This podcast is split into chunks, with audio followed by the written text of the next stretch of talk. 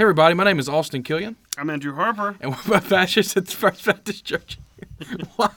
We should be, oh my goodness. Hey, I didn't lose it. You I lost. know, I, we should be so much better at this. No, I'm. I, I was fine. I was ready. All right, take two.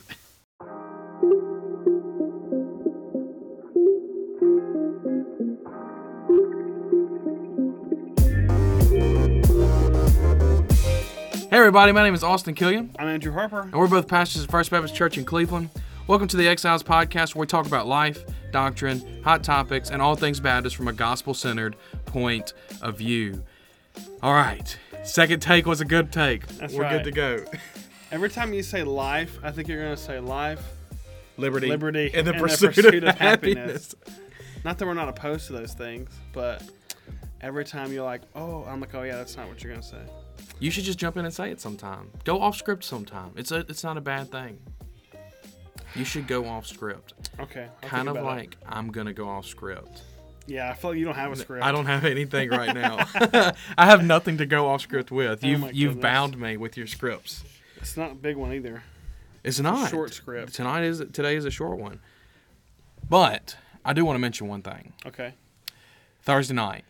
Yes, it's gonna be a great night Why? Because we're gonna go to And we, when we say we, Yes. who are we talking about? S- me, you, Amber, Anna, Micah, and Maddie Grace. Yes. Go we're ahead. all gonna go to Lost Pizza, and we're not gonna have to pay for it. Because we're gonna use our gift cards. That's right. Someone gave us some awesome gift cards. And we appreciate that so much. We really do. We definitely are gonna go eat lots and lots of pizza. It's gonna be fantastic. And Maddie loves the little like. Uh, The little van thing. little van. She thinks Mhm. it's like the Does it have a TV in in it still? uh, There used to be a TV in it. Like all these kids are like bunch of. I bet they don't because of COVID now. Yeah, I don't. She just likes to go in there and sit and be like, "I'm not at the table. I'm hanging out over here," because she just runs around all the time. well, they used to have like a little Wii set right there, right in front of the bathrooms. But you got to be careful coming to that bathroom. You might get closed on by a kid on a yeah, back, like a backhand of tennis. She'll she'll get in there and she'll go to the like the very corner and she'll look into the little claw machine. And she's like, "Oh, I want that one." And I'm like, "It's a trap, Maddie. I'm not gonna be able to get. I'll spend fifty dollars trying to get Hey, this out of here." She's small enough. Just slide her through that big hole and have her grab Thankfully, last time we were there, it was out of order, so it was like, Oh, "Sorry, sorry, we can't can't do it. Sorry, tough." My brother, my brother Jacob's actually. I mean, I'm not saying it's a guarantee, but you give him two two tries, three tries. I bet he gets it two two or two or three times. Eh, depending on like where the stuffed animal is, like if it's You got to be strategic. yeah, and like there's sometimes where you just go and you're like, look, none of these are really available.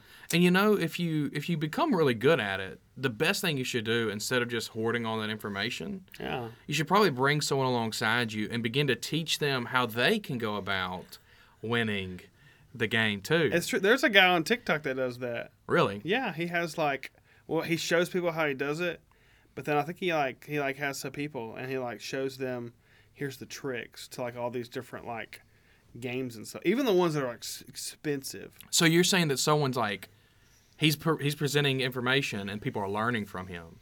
Yeah, And he's got a ton of followers.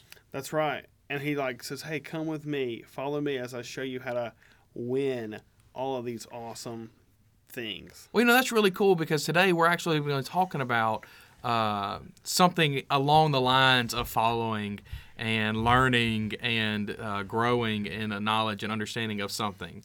It's true, but it's going to be way better than Way more significant. stuffed animals. Some eternal weight on this. That's right. That is the topic of discipleship, which is the topic we're beginning season two of the Exiles podcast with. And we told you last week, for those of you who listen, that we would be starting this. And so the question that we're going to be answering today is um, what is a disciple? So, Andrew, Yeah. you're the discipleship pastor. I'm just a student pastor. What do I know? What is a student? yeah. That'll be season three. yeah, season three. What is it? Yeah. Questions of student student ministry. Yeah. That'd be good. Okay. So, you answer the question. What is a disciple? Uh, so there's, uh, I'd say there's probably several different um, uh, definitions that people give, but really, the reason I think we should answer this question is that ultimately this is the word that categorizes those who were followers of Jesus. I feel like most people would would come in and consider themselves Christians, or we use the word Christian in our language today, and we use kind of we call each other um, Christians, those who belong to Jesus. And that's a Bible word too. Obviously, that's found there, but the word disciple is used much, much more, over 200 times in the New Testament. Um, and so I think us trying to figure out what it means to be a disciple is a worthy uh, effort. Endeavor. Because- Yeah, it's a worthy endeavor because it's the word that the Bible uses.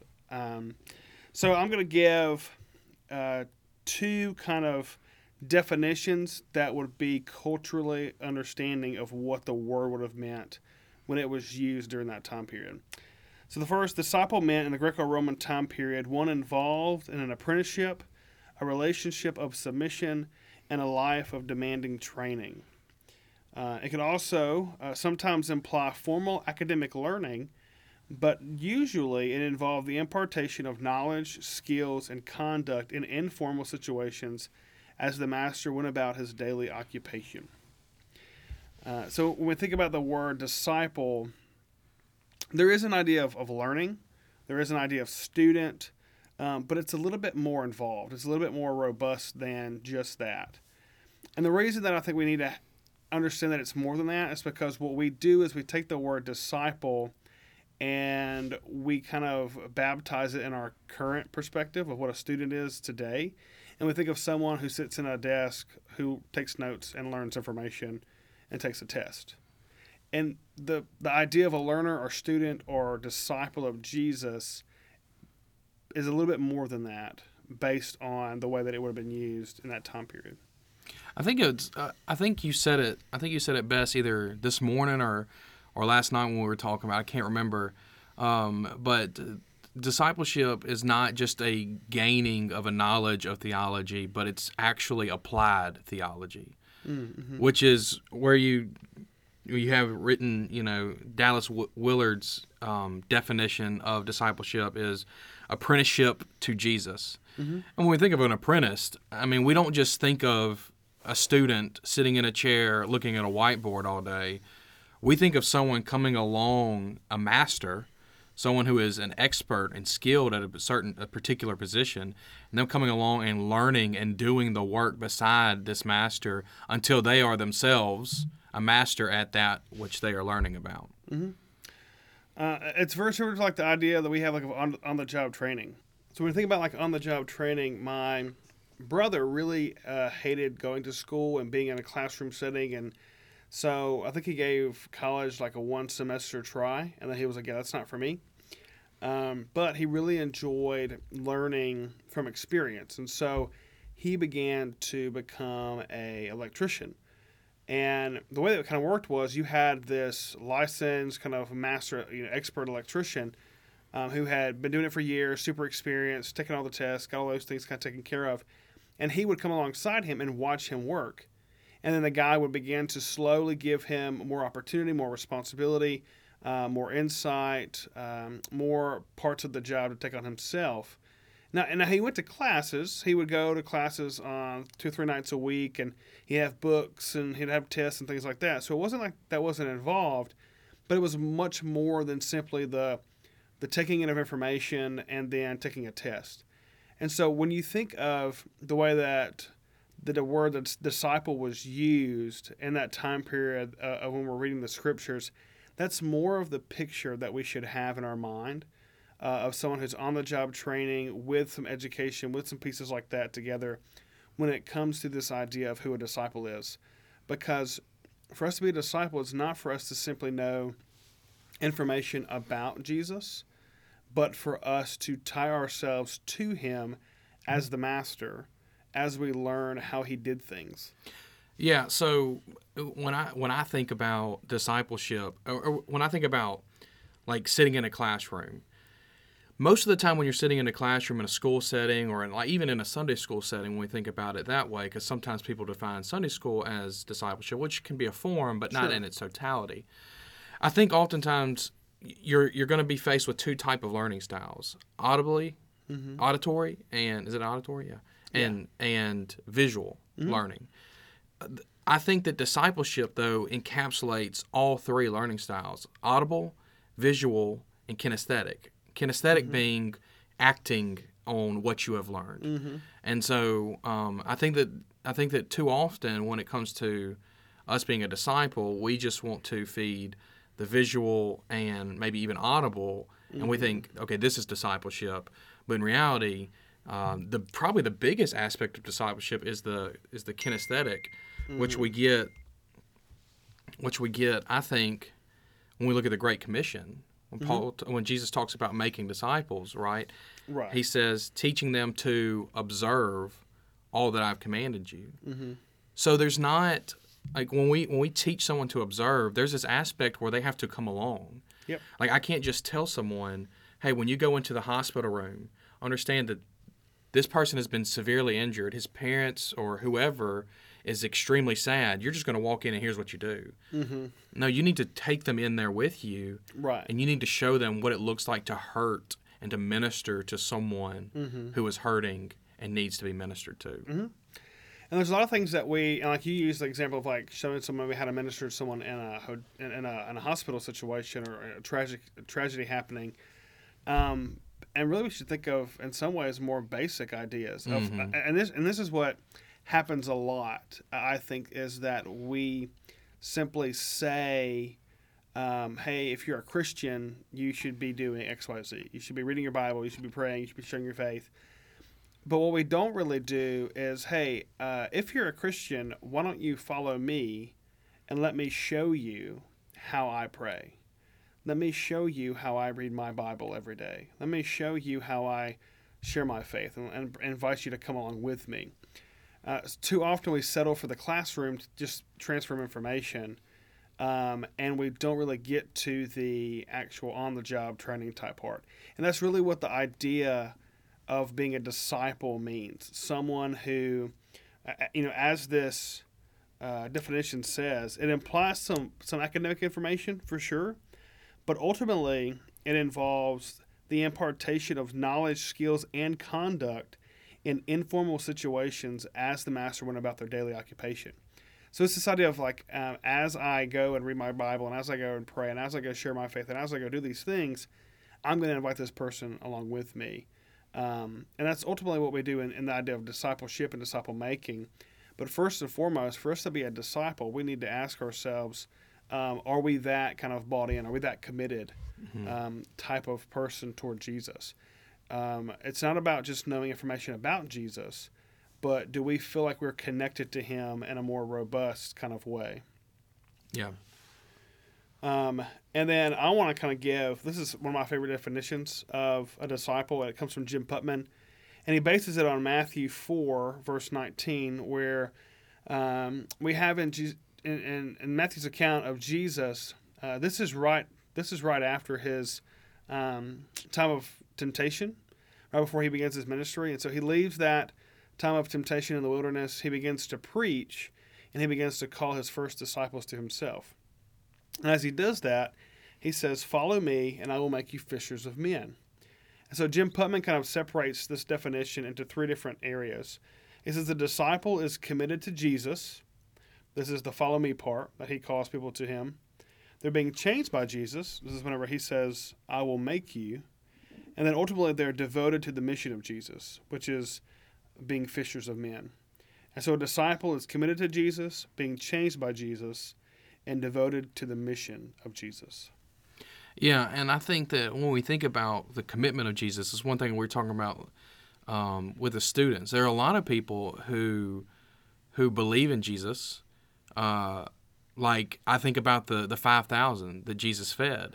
They believed in Jesus. They even saw Jesus' miracles. But even Jesus looked at them and said, "Yeah, you know who I am. You've even seen me perform these miracles, but y- you don't really believe." In, in me and so like I think that when we talk about a commitment to Jesus it is this commitment is surrendering our lives to him believing that he is uh, truly God truly man who has lived the perfect life sinless uh, and die the death that we deserved um, and we then give up our lives in order to serve him i think that like that is the level of commitment we're talking about the commitment is not just attending church and doing christian things the commitment is giving your life over to the will of jesus And really, it's the idea of giving your life over to a person.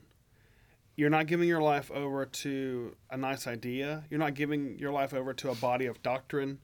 You're not giving your life over um, to an institution or a cultural uh, thing that you do every week and going to church. Um, you're giving your life over to a person, Mm-hmm. um, th- a- and that person is obviously God as well. But it's the it's the God Man Jesus, and so I think that's why the definition begins with you're committed to Jesus, not the idea of Jesus, not maybe the, the the benefits that come with Jesus, like the food, if you're you know being fed the five thousand or the miracles that happen. No, you're committed to Him Hmm. first and foremost. I think I think with the the being changed by Jesus is a hope that we have, a confidence we have that you know Paul says in Philippians chapter 1 verse 6 that that what he has started in us he will bring to completion.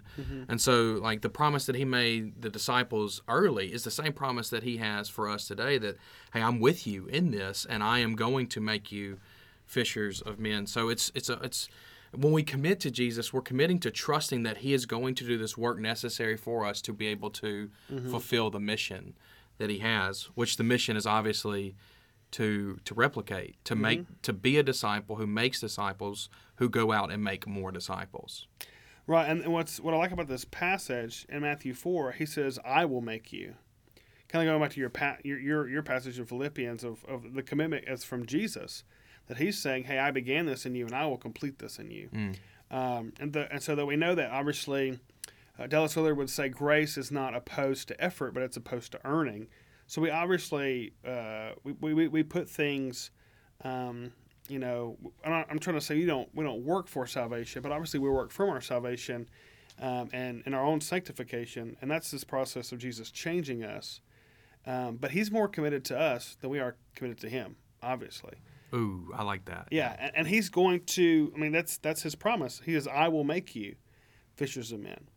Uh, and, and I think that and it, can, it comes from the first command: "Follow me. If you follow me, if you co- if you're committed to me as this disciple, then I will change you. I will make you um, into someone who's devoted to the mission of Jesus." Yeah, I like that. So, when you ask yourself, "Are you a disciple of Jesus?" You need to ask yourself really three, maybe maybe three areas of your life. Are you committed to Jesus as a, as a person, not an idea, but the person of Jesus? Are you being changed by Him? Not the, not not not not not to say you're perfect or anything like that, but are you being changed by Him? Are you becoming more like Him? Yeah, are you becoming more like Him? Are you doing things or not doing things because of who Jesus is and His effect on your life? Hmm. And then lastly, are you devoted to the mission of Jesus? Not that you've got it all figured out, but that at least there's a desire in your heart and in your mind and your will to be about the work that Jesus has for us. And that is what it means to be a disciple. All right, that's going to wrap things up for us. Be sure to connect with us on Facebook and Instagram at the Exiles Pod, as well as private messages, any questions you might want answered. You can also contact us with any questions by emailing us at the exilespod at gmail.com. We have a new episode every Tuesday and then one coming up this Friday. But before you leave, be sure to leave us a review and share this episode with your friends. And until next time, Peace. bye now.